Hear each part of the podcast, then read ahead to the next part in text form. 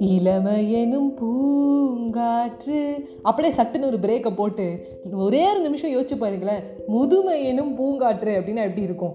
பயங்கரமாக கோவம் வரும் காண்டாகும் வருத்தமாக இருக்கும். என்னடா இது?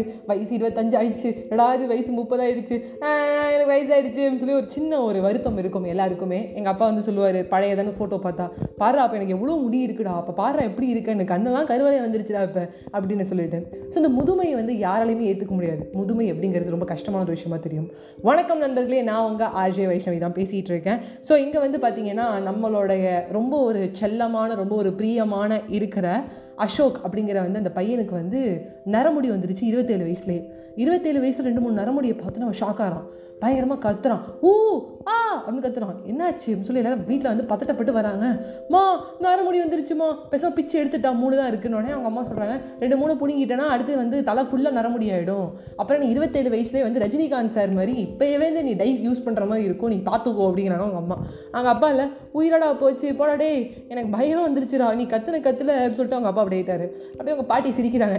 அப்படின்னு சொல்லிட்டு ஏய் கிளவி என்னடி சிரிக்கிறியா? உனக்கு தலைமுல்லாம் நரமுடி வந்துருச்சுன்னு என்ன பார்த்து சிரிக்கிறியா? போடின்னு சொல்லிட்டு போகிறான் அசோக்கு ஸோ அவனுக்கு வருத்தமாக இருக்குது திடீர்னு ஒரு நாள் நைட்டு வந்து ஒரு ரெண்டு மணிக்கு அழலாம் கல்ல லைட்டாக தண்ணி வருது. என்னாச்சு அப்படின்னு உனக்கு தெரில அப்போ வந்து அவங்க அப்பா வந்து பக்கத்தில் வந்து உட்காருறாரு. ஏண்டா தலைமுடி நரைச்சிருச்சுன்னாடா வருத்தப்படுற? அப்படின்னோடனே ஆடா போப்பா தலைமுடி நரைச்சது ஒரு பக்கம் இருக்கட்டும். புதுசாக ஒன்று ஸ்டார்ட் பண்ணணும் ஒரு பிஸ்னஸ் இந்த பிஸ்னஸில் ஒரு ப்ராஜெக்ட் எடுத்தேன். அது அப்படியே போயிடுச்சு. உனக்கு தெரியுமா? உனக்கு என்ன? உன் வேலை நீ ஜாலியாக இருக்க புத்தகம் படிப்ப பாட்டு கேட்ப அம்மா கிட்ட தானே ஒரு மொக்க காமெடி சொல்லுவேன் அந்த காமெடி வந்து என்கிட்ட சொல்லுவேன் வாட்ஸ்அப்பில் மெசேஜை ஃபார்வர்ட் பண்ணுவேன் ஸ்டேட்டஸ் வைப்பேன் நான் அவன் மாட்டுக்கு வாய்க்கு வந்து சொல்கிறான் நீ ஜாலியாக தான் இருக்க. எனக்கு தான் எல்லாம் கஷ்டமாக இருக்குது என் இடத்துல இருந்து பாரு. அப்படின்னு ஒரு மாதிரி எனக்கு அப்படியே லோ ஆகுது வாய்ஸு அப்போ அவங்க அப்பா சொல்கிறாரு இருபத்தேழு வயசில் எனக்கும் இதே பிரச்சனை தான் இருந்தது. இன்றைக்கி எனக்கு ஐம்பத்தேழு வயசில் நான் வந்து ஜாலியாக இருக்கேன்னா நான் இருபத்தேழு வயசில் வந்து கஷ்டப்பட்டிருக்கேன். அப்படின்னோடனே அவன் வந்து லைட்டாக காமாறான். எல்லா பிரச்சனையும் வேறு தான் செய்யும். நரமுடி வந்துச்சா? இப்போ என்ன பண்ணலாம்? இந்த நரமுடி எப்படியே வச்சுக்கோ. நாற்பது ஐம்பது வயசில் முடி கொட்டும் நரமுடி வரும். என்ன வேணால் நடக்கும். அது இப்போ கொஞ்சம் ஏர்லியே வந்துடுச்சு அதுக்கு என்ன பண்ணலாங்கிற? அது இயற்கை அதை விடு. பிஸ்னஸ் நடக்கும். லாஸ் ஆகும். மடி ப்ராஃபிட் வரும். வெற்றி வரும். தோல்வி வரும். எல்லாத்துக்கும் ரெடியாக இரு. கரெக்டு தான்ப்பா உனக்கு என்ன? என்ன எனக்கு என்ன? எனக்கும் தான் வருத்தமாக இருக்குது முடி கொட்டி போயிடுச்சேன்னு.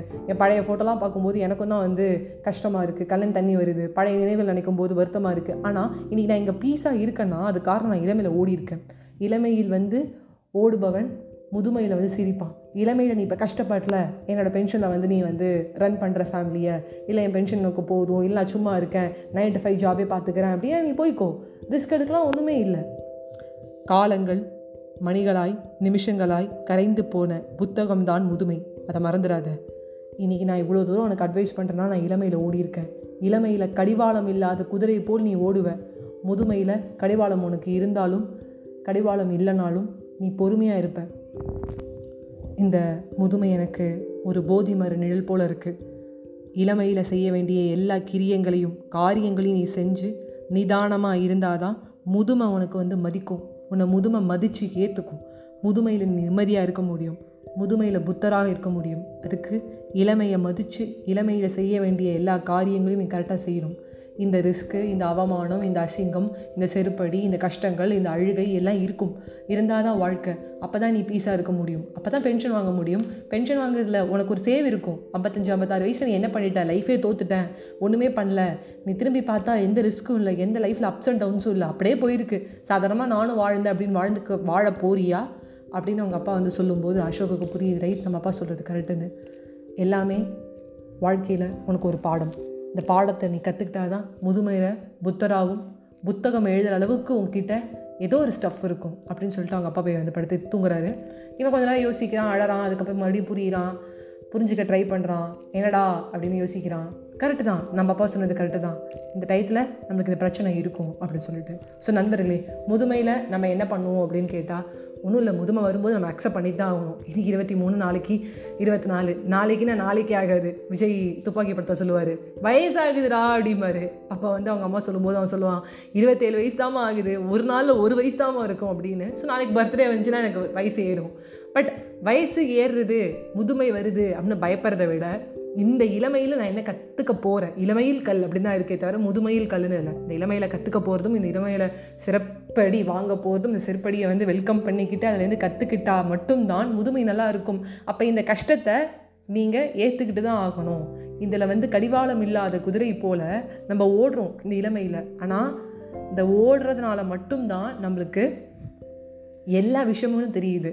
இல்லை நான் இப்போயே பொறுமையாக இருப்பேன் நான் எதுவும் பண்ண மாட்டேன் நான் புதுசாக ட்ரை பண்ண மாட்டேன் நான் வந்து ரிஸ்க் எடுக்க பயப்படுவேன் அப்படின்னீங்கன்னா ஒரே இடத்துல இருப்பீங்க. ஸ்டாக்னண்ட்டாக அப்படின்னு சொல்லி உங்ககிட்டேருந்து விடைபெறுவது உங்கள் ஃபேவரட்னா அஜய் வைஷ்ணவி. முதுமையில் நினச்சி வந்து வருத்தப்படாதீங்க. ஐயோ நாளைக்கு வயசாகிடுமே அது பண்ணுறேன்னு இது பண்ணுறேன்னு அதை பார்த்து பயப்படுறது. இளமையில் என்ன செய்ய வேண்டியது செய்யாமல் இருக்கிறதுன்னு செய்யாமல் ஜாலியாக இருங்க. என்ன செய்யணுமோ அதை செய்யுங்க. என்னடா எதாவது நம்மளை செஞ்சிருவாங்க? யாரும் நம்மளை வந்து பயமுறுத்திடுவாங்க. இது சரியாக வருமா? புதுசாக இன்வெஸ்ட் பண்ணலாமா? புதுசாக ஒரு பிஸ்னஸ் ஸ்டார்ட் பண்ணலாமா? எதுவுமே பயப்படாதீங்க. ரிஸ்க் எடுத்தால் தான் லைஃப் சூப்பராக இருக்கும். அதுவும் இளமையில் வந்து ரிஸ்க் எடுக்கிறது இளமையில் வந்து ஒரு புது விஷயங்கள் செய்கிறதுங்கிறது வேறு லெவலான ஒரு விஷயங்க. வேறு மாதிரி பிகிலேன்னு சொல்லிட்டு story a day keep your worries away life is full of surprises and miracles bye bye friends